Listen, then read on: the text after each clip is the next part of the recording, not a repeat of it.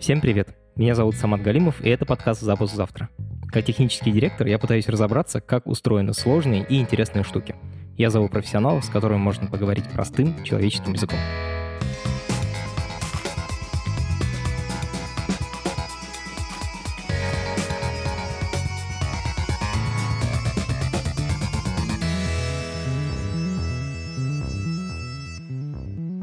Дорогие друзья, ставьте нам, пожалуйста, звездочки э, в приложении Apple Podcasts и пишите комментарии. Это поможет найти подкаст новым слушателям. Для нас это очень важно.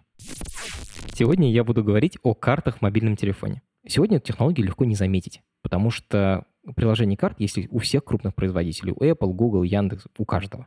При этом гость нашего подкаста Юрий Мельничек 10 лет назад с командой ребят из Беларуси сделал то, чего не умели делать ни одни мобильные карты. Он смог запихнуть карты в память мобильного телефона так, что они работали без интернета. Сегодня я хочу разобраться, как поместить карты внутрь мобильного телефона и как сделать так, чтобы они работали без интернета. Это подкаст студии «Либо-либо», и мы его делаем вместе с сервисом онлайн-образования Яндекс Практикум. У Практикума есть курсы по разработке по анализу данных и по английскому языку.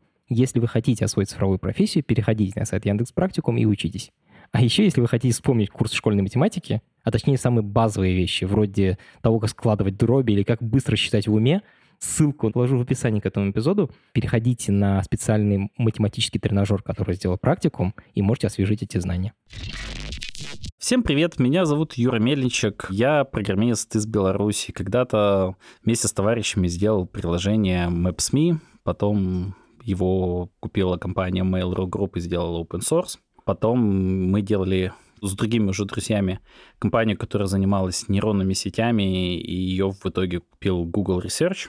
И теперь я вырученные деньги инвестирую в различные машин learning стартапы. Офигеть. То есть я сейчас вот созваниваюсь с человеком, который придумал Maps.me. Я бы не атрибутировал на 100% себе придумал Maps.me, но вот, короче, когда я пришел вот с идеей Maps.me к одному из своих кофаундеров, он сказал, слушай, Юра, вот у меня были вообще очень-очень похожие идеи, и прям очень сильно резонирует. Вот, потом мы еще пришли к паре кофаундеров, и вот так все началось. Так что мне кажется, что это скорее вот мысли, тенденции, они витают в воздухе, и вот я их уловил тогда на заре, когда только появился iPhone. Ты помнишь вообще 2011 год? Как тебе пришла эта идея в голову? В 2011 году Maps.me уже появилась первая версия, а была еще работа над ней. В какой-то момент я ушел в отпуск, и мы набросали с друзьями прототип.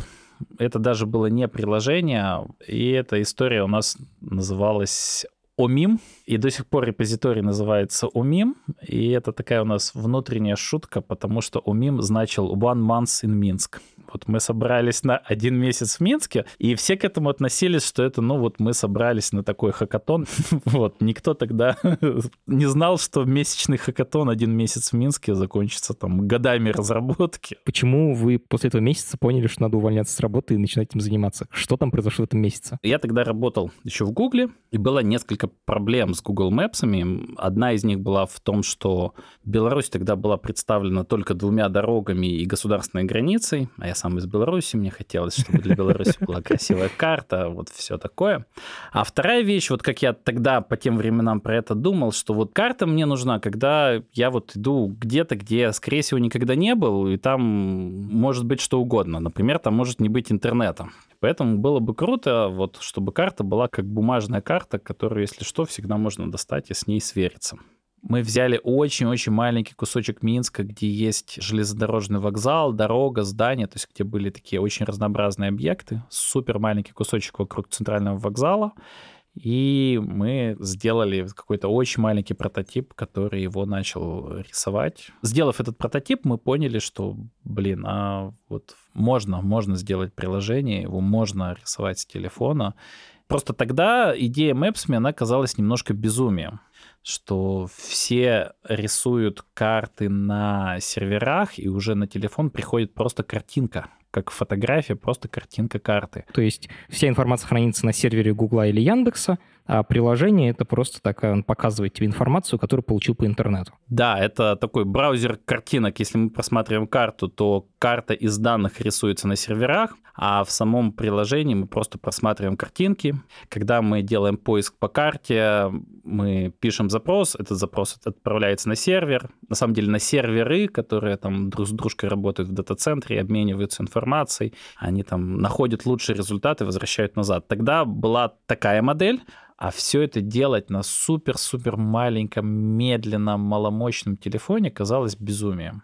И в этом смысле Maps.me попала в контртренд и оказалась права. Вот у Питера Тиля есть такие замечательные слова, что если вы считаете, что весь мир или большинство мира ошибаются, а вот вы правы, и вдруг оказывается, что это действительно так, то это хорошее основание, чтобы из этого построить стартап-бизнес. Угу, и заработать кучу денег. И мы решили увольняться с работы и нормально собираться.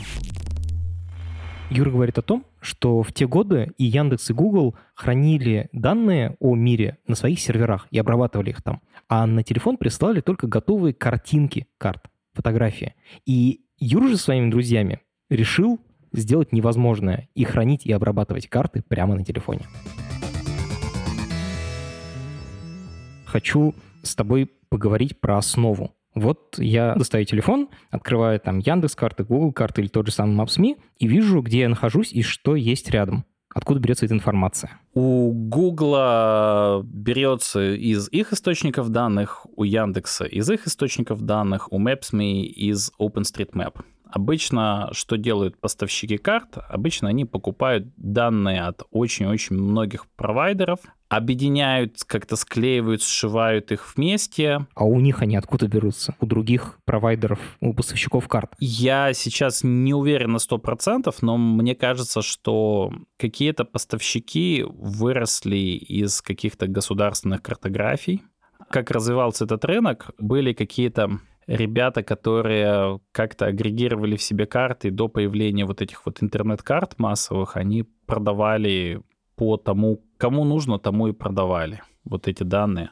Некоторые города, сейчас это все более и более часто, но вот на момент появления Maps.me это была достаточно редкая история, что некоторые города считают, что карта города должна быть в public domain, то есть она должна быть в общем доступе, и любой человек может воспользоваться этими данными. Прикольно. Зачастую в последние там годы крупные карты стали сами собирать свои данные. Сейчас, наверное, модно это делать из машин, которые снимают съемку Street View, то есть снимают панорамные карты улиц, и оттуда там, распознаванием, компьютерным зрением можно вытащить название магазинов. Есть концепция, допустим, как у Дубль GIS, 2GIS, у них есть прям огромная армия людей, которые ходят руками, редактируют карту, заходят в бизнес, разговаривают с бизнесами и заодно продают услуги Дубль GIS. И есть OpenStreetMap, это такая, как Википедия, но в мире карт. Это сообщество, где люди, энтузиасты, вот мы все вместе рисуем карту мира, где мы живем. Ну, как бы вообще в целом знание о мире, в котором мы находимся, оно не должно принадлежать какому-то человеку или какой-то компании.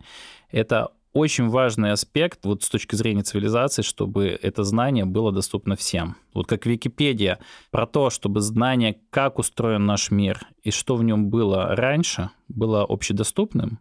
Вот также OpenStreetMap — это знание про то, вот какой наш мир, где что находится, чтобы оно было общедоступным. И мне кажется, что это чрезвычайно важно. Ты много рассказал OpenStreetMap. Можешь немножко рассказать, насколько это большое сообщество, как оно функционирует, Сколько там людей? Можешь немножко про OpenStreetMap рассказать? OpenStreetMap — это такое сообщество людей, которые все вместе рисуют карту. Есть, я не помню, как называется, совет или правление этой организации, выборный орган из малого количества человек, которые принимают решения и есть большое количество волонтеров, которые в разной степени вовлеченности либо добавляют какие-то данные на карту, либо исправляют, либо оставляют заметки о том, что что-то нужно исправить, и более вовлеченные волонтеры исправляют. Это по всему миру или только в каких-то странах? Сообщество? Сообщество глобальное, вот, но я думаю, уверен, что можно посмотреть разрез по, по странам тоже. Ну, я имею в виду, это не какая-то локальная, там, только русская или только, только американская история? Не, это глобальная история. Угу. Как ты придумал взять данные именно OpenStreetMap? Для Maps.me? Ну, мне это было очевидно, потому что на них Беларусь детально нарисована.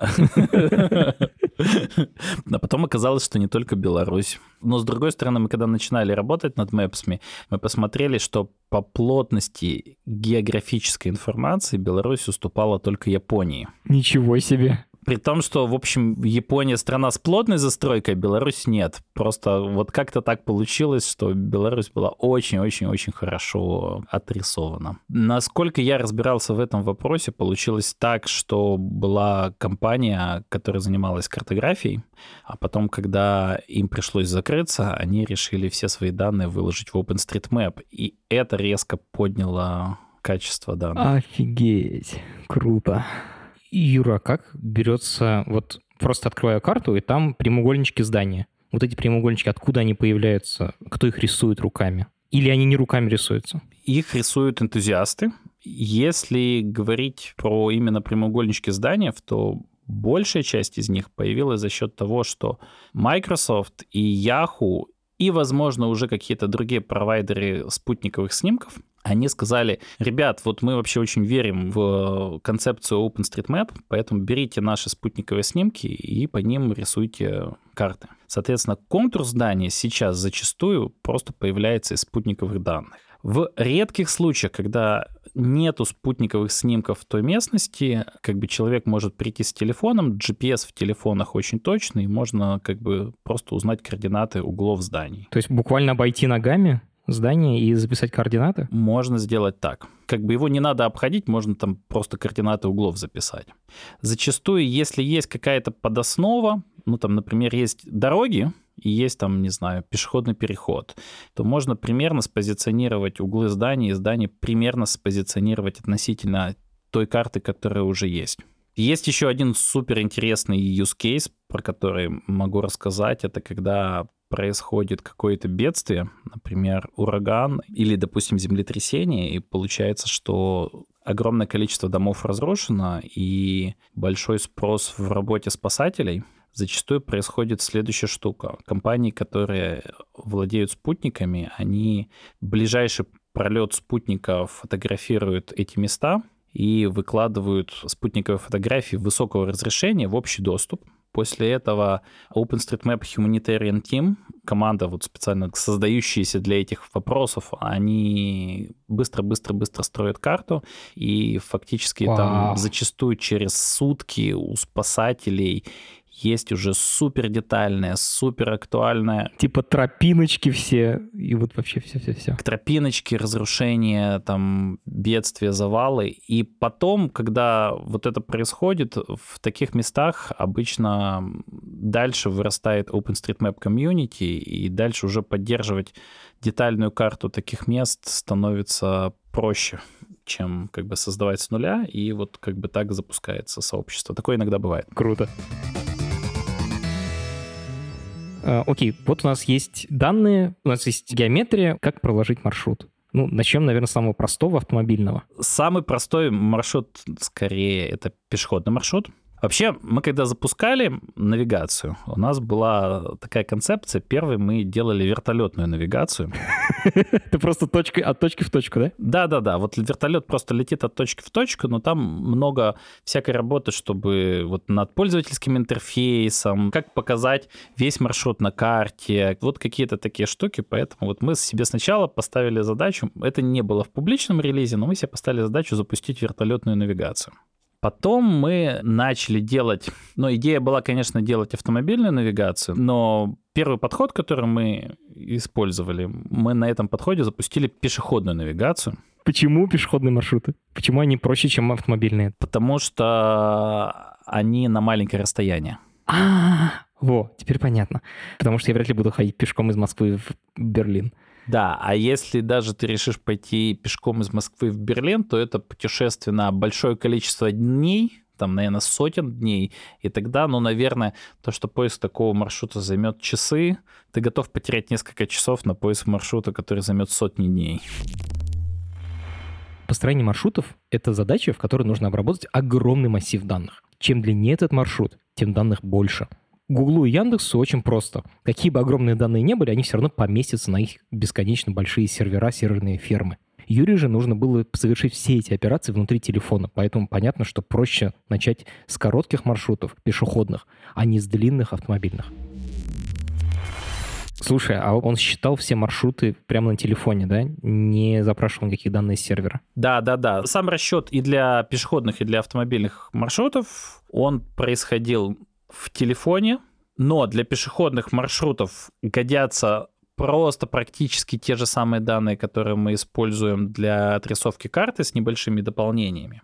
А для автомобильных маршрутов там была другая очень интересная история, в результате которой данные очень сильно подготавливаются, и происходит огромная работа на серверах, чтобы сделать специальные данные, чтобы потом можно было очень быстро искать автомобильные маршруты, и они занимали мало места. Расскажи, пожалуйста, как подготавливаются? У меня первая гипотеза — это про то, что направление дорог нужно знать. Типа в какую сторону можно ехать, в какую сторону нельзя. Это про это или что-то более сложное? Ну, в какую сторону ехать можно, в какую нельзя, это как бы важно и для отрисовки карты, потому что вот если посмотреть на карту, стрелочки надо рисовать. Стрелочки ага. надо рисовать. То есть вот как раз-таки все такого рода вещи, они есть и так в карте.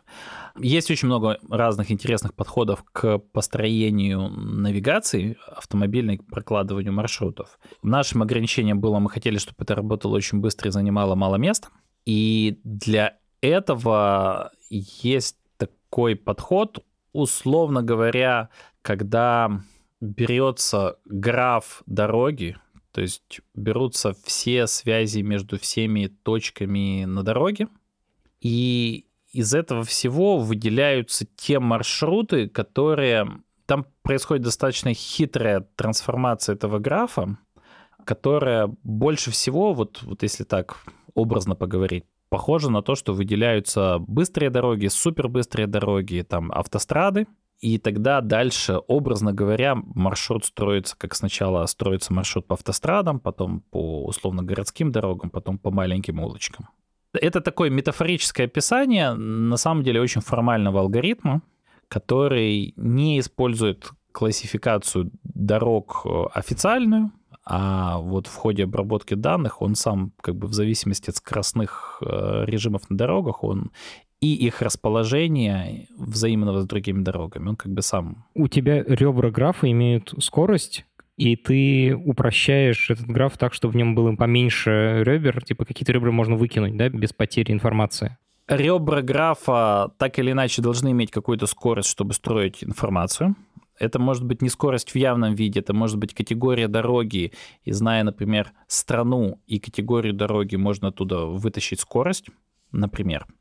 Как бы алгоритм, который мы использовали, он это немножко контринтуитивно, он добавлял, наоборот, он добавлял как бы виртуальные дороги, которые собой представляли для каких-то из точек э, оптимальные пути, как попасть отсюда сюда. Я имел в виду, типа, ты не сливаешь некоторые ребра в одно такое супер ребро, которое содержит в себе сумму уже. Да, совершенно верно. Но мы это все не программировали. Мы взяли готовый алгоритм, который вот это все делает, э, строит вот это все. И оказалось, что там нужно сотни гигабайт оперативной памяти. Угу. На сервере, чтобы это все посчитать, построить схему. Чтобы построить, возможно, больше, чтобы потом, имея эту схему, чтобы находить маршруты, нужны там сотни гигабайт данных. Вот. Подожди, но на телефоне их точно нет. Да, но зато реализован уже алгоритм. И в целом, как бы, что мы сделали? Мы просто сжали эту информацию в сотни раз и сделали так, чтобы она была таким образом расположена на флешке телефона, что когда тебе нужно считать информацию по какой-то области, вся нужная информация находилась прям рядом на диске, на, на флешке телефона. Вот. Вау. И ты типа прямо блок загружаешь в оперативную память, и потом с этим блоком можешь быстро работать. Ну да, типа того, где на внутреннем уровне там есть кэш. Задача поиска кратчайшего маршрута — это вообще классическая задача компьютерных наук. То есть люди там 50 лет пытаются ее оптимально решить. Дело в том, что идеального решения технического такого алгоритма, который был бы идеально решал эту задачу, не существует. Существуют различные приемчики, которые позволяют решить ее достаточно хорошо. Так вот, проблема в том, что на таких объемах данных искать кратчайший маршрут — это очень-очень-очень дорогая операция. Тебе для этого нужны сервера с огромными объемами оперативной памяти, с большими жесткими дисками, с мощными процессорами. А телефон — это штучка, в которой мало памяти, да еще и батарейка есть, то есть нужно энергии мало тратить. А чем больше работает процессор, тем больше энергии он тратит. В общем, Юра применил довольно хитрую математику, алгоритмистику для того, чтобы сначала найти вообще хороший алгоритм поиска кратчайшего пути, а дальше применил супер крутые хаки, именно уже программистские штучки, которые позволили этот алгоритм еще и сжать и сделать энергоэффективным. Ну и в целом это не что-то уникальное для нас про построение маршрутов, это вот все Maps.me. Вот все Maps.me, оно очень сильно про сжатие данных. Очень-очень-очень сильно про сжатие данных. Причем не абы какое сжатие данных, а сжатие данных так, чтобы, во-первых, было то, что программисты называют random access, когда я пакую файлы zip или RAR, или другим архиватором, мне, чтобы один файлик вытащить, мне нужно распаковать обычно весь архив. Некоторые архиваторы дают опцию распаковывать файлики независимо. Угу. Но все равно в фоне они обычно под капотом, они все равно все распаковывают. Если построить индекс файлов в архиве, то нет. Но когда мне нужен даже не целиком файл, а маленький-маленький кусочек внутри большого файла, все равно нужно распаковать целиком файл. В Maps.me еще потом в одном моем проекте все было не так. В Maps.me идея была, что нужно сжать очень сильно, Идея была в том, что должен быть случайный доступ, то есть любой байт можно получить, не распаковывая остальные, или распаковав очень маленькое количество других байтов. И это все должно благодаря этому работать. Вот в программировании есть такая концепция э, работать с внешним носителем. То есть мы никогда не можем загрузить в оперативную память телефона всю информацию. Нам всегда нужно исходить из того, что информация труднодоступна, и есть только маленькое количество чтений, которые могут в быструю память оперативную вытащить информацию. То есть Maps.me нужно было решить три задачи одновременно. Во-первых, нужно было очень сильно сжать данные. Это, в принципе, нормальная задача, вы наверняка сами сжимали файлы zip. Вторая проблема уже сложнее. Вы, когда создаете архив, потом его распаковываете целиком. Все файлы из него вынимаете. Maps.me же нужно было научиться вытаскивать только один файл из середины архива. Это гораздо сложнее. Третья проблема еще сложнее. Нужно было делать все это внутри памяти мобильного телефона. А память мобильного телефона очень-очень медленная. Слушай, это три требования, которые противоречат друг другу. Сделать такое невозможно. На самом деле не так уж они и противоречат. Мы когда начали это делать, потом оказалось, что есть такая целая область математики, информатики, которая по-английски называется Succinct Data Structures. Это условно структуры данных, которые изначально сжаты, и которая лишь чуть больше теоретического минимума, необходимого для представления той информации, которая сжата. И это как, как бы доказывается. И более того, там есть своя алгебра операций, и из этой своей алгебры операций оказывается, что там запросы, например, на поиск, они переписываются вот в алгебру этих операций. Есть библиотеки, которые позволяют сжимать, разжимать и выполнять вот эти операции из алгебры операций. И это вообще оказалась целая очень красивая область математики, которую почему-то мало кто знает. Я тут маме должен пояснить. Обычно, когда мы говорим о программировании, мы обсуждаем, там, типа, как кнопочку поставить и сделать так, чтобы 300 программистов друг другу на ноги не наступали, когда они прогают. А Юра впервые, наверное, в этом подкасте рассказывает о таком красивом программировании, умном.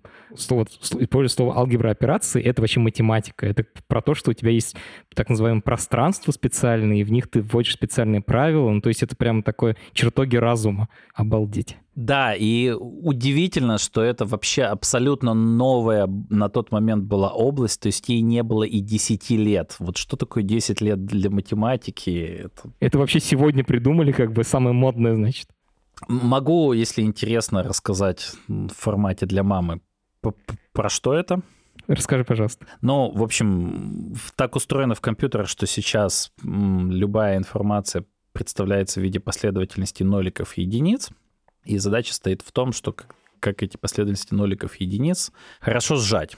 И вот в этой алгебре сжатых структур там есть, наверное, два самых популярных способа представления операций, базовых операций. Это поиск, наверное, да, и добавление. Скажем так, изначально эти структуры, они только для чтения. То есть а. весь процесс происходит следующим образом. Maps.me скачивает гигантский файл, который представляет все данные для всей планеты, Maps.me не как приложение, а как вот, вот... Сервис. Как сервис, да. Мы периодически его скачивали. Слушай, сколько он весит? Сотни гигабайт?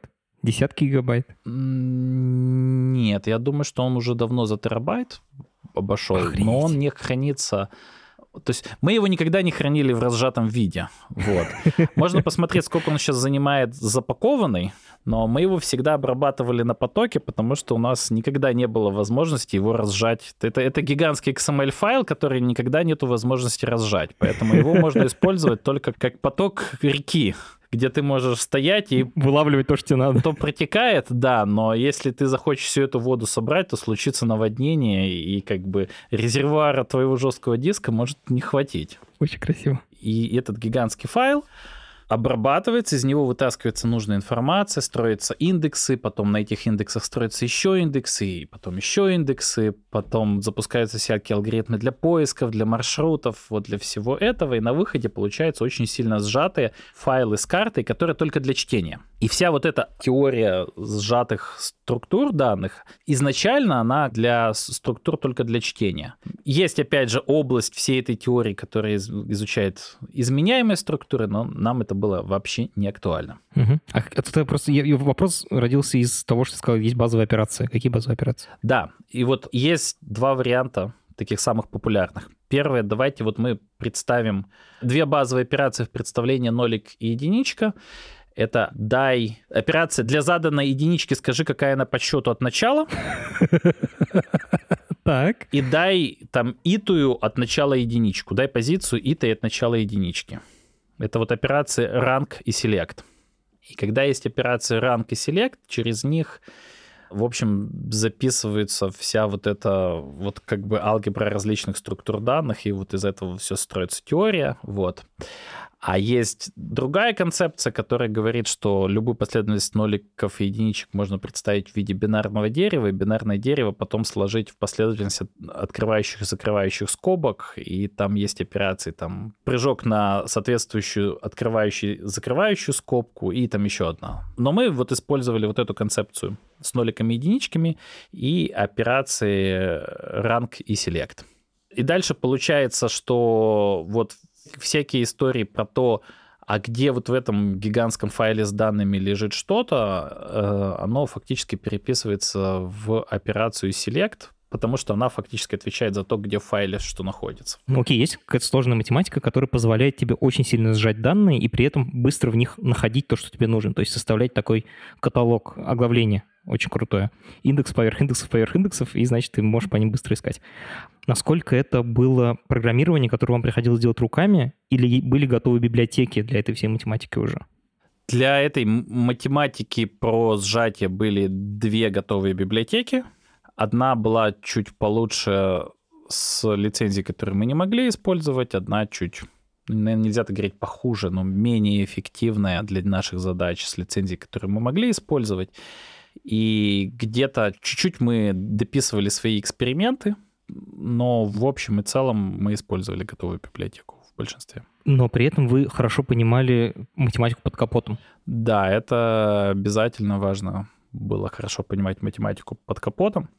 Но и при этом на этом всем еще было много всякой своей интересной математики, которую мы уже всю писали руками. Потому что вот Maps.me работает проекции Меркатора, то есть оно берет вот кусочек карты и представляет этот кусочек поверхности Земли плоскостью. Хотя Земля вообще-то шар.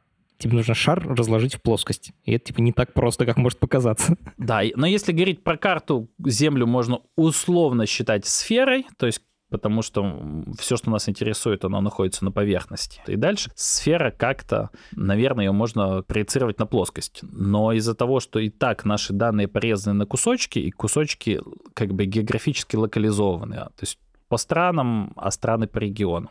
Поэтому каждый этот кусочек независимо проецируется на плоскость, и у нас данные становятся плоскими в проекции Меркатора.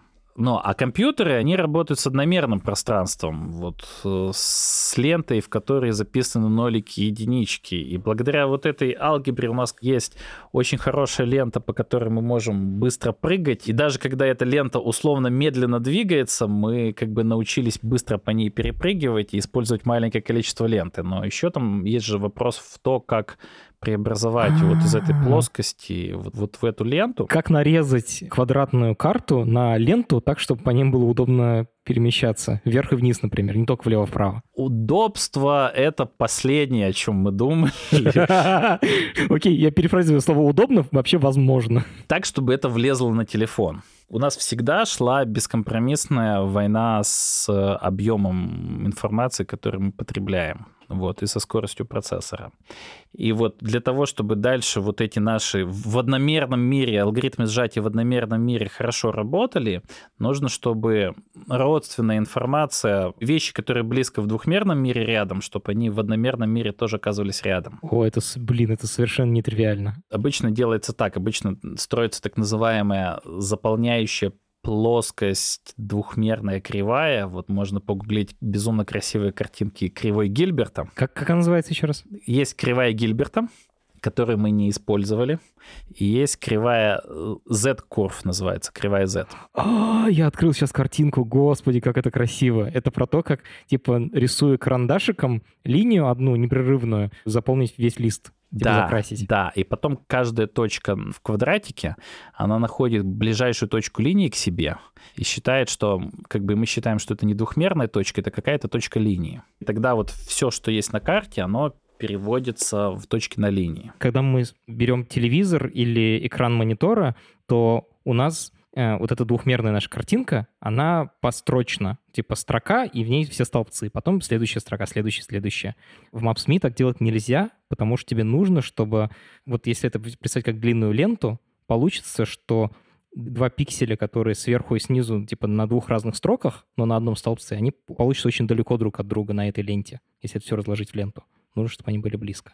Да, потому что если они будут далеко, то какое бы хорошее сжатие дальше не было у нас, э, мы все равно вылетим по использованной памяти за границы разумного. Потому что сжатие работает только если у тебя есть смысл в этих данных, структура есть какая-то, ну, типа что кучкуются данные вместе. Да, и в целом то, как работает сжатие в Maps, можно представить как то, что есть какая-то модель, которая всегда предсказывает, что будет дальше, и мы никогда не храним, что будет дальше, мы всегда храним разницу между тем, что мы предсказали, и тем, что было на самом деле. Офигенно круто. А чтобы эта модель хорошо работала, очень важно, чтобы информация, которая близко находится, чтобы она была рядом. Но это даже не единственная причина. Есть еще вторая причина, которая тоже супер критичная что обычно мы, когда смотрим нашим экранчиком на кусочек карты, нам из огромного-огромного объема данных медленным по тем временам процессором телефона нужно выделить только то, что сейчас нужно нарисовать. А, и ты не смог бы просто их быстро вытащить даже для того, чтобы нарисовать. Да, если бы у нас была построчная развертка, просто нам бы столько чтений с флешки было, что мы бы не успели данные нарисовать, даже если бы объем их был нам не важен. Охренеть. Юра, когда я планировал записать этот эпизод, я думал, что все будет очень просто. Типа, где мы берем данные, как мы их рисуем, как на этом деньги зарабатывать. Мы сейчас говорим о теоретических ограничениях того, как сильно можно сжать данные. То есть мы приближаемся вообще к каким-то физическим пределам мира. Охренеть. И все это для того, чтобы у нас карты работали. Слушай, как вы придумали, как вы до этого догадались вообще, что вот для того, чтобы сделать карту, нужна вот такая математика? Вы делали это сначала в лоб, и потом, что ничего не получается? Или вы сразу знали, что это такая сложная задача? Я работал в очень похожей области в Минске, в компании Credo Dialog. После этого я работал в Гугле в поиске по карте. При этом у меня был 20% проект по сжатию данных. В Гугле есть такая штука, что 20% времени раньше программисты могли тратить на те проекты, которые им нравятся. Google Mail так появился, Gmail. Да, и вот мой менеджер, он не мог мой 20% проект закрыть, но он меня всегда убеждал, Юра, Юра, что ты делаешь? Нашим сервисом пользуется миллиард людей. Как, какое сжатие данных? Ты вот делаешь небольшое изменение в качестве поиска, миллиарду человек становится лучше. Зачем, зачем тебе 20% тратить на свое сжатие данных? Давай. Вот. Ну, у него не было власти просто закрыть проект, поэтому ты продолжал заниматься сжатием. Да, но то сжатие, которое я делал в Гугле, оно смешным образом тоже понадобилось моему менеджеру, потому что это было про то, как сжимать, условно говоря, поисковые индексы и вообще любые там базы данных, структуры данных, документы, как сжимать их плохо, но так, чтобы скорость разжатия лишь немного проигрывала копированию из памяти в память. Вот. И потом это в итоге когда-то стало частью там, одной из библиотеки, которая делает индексы.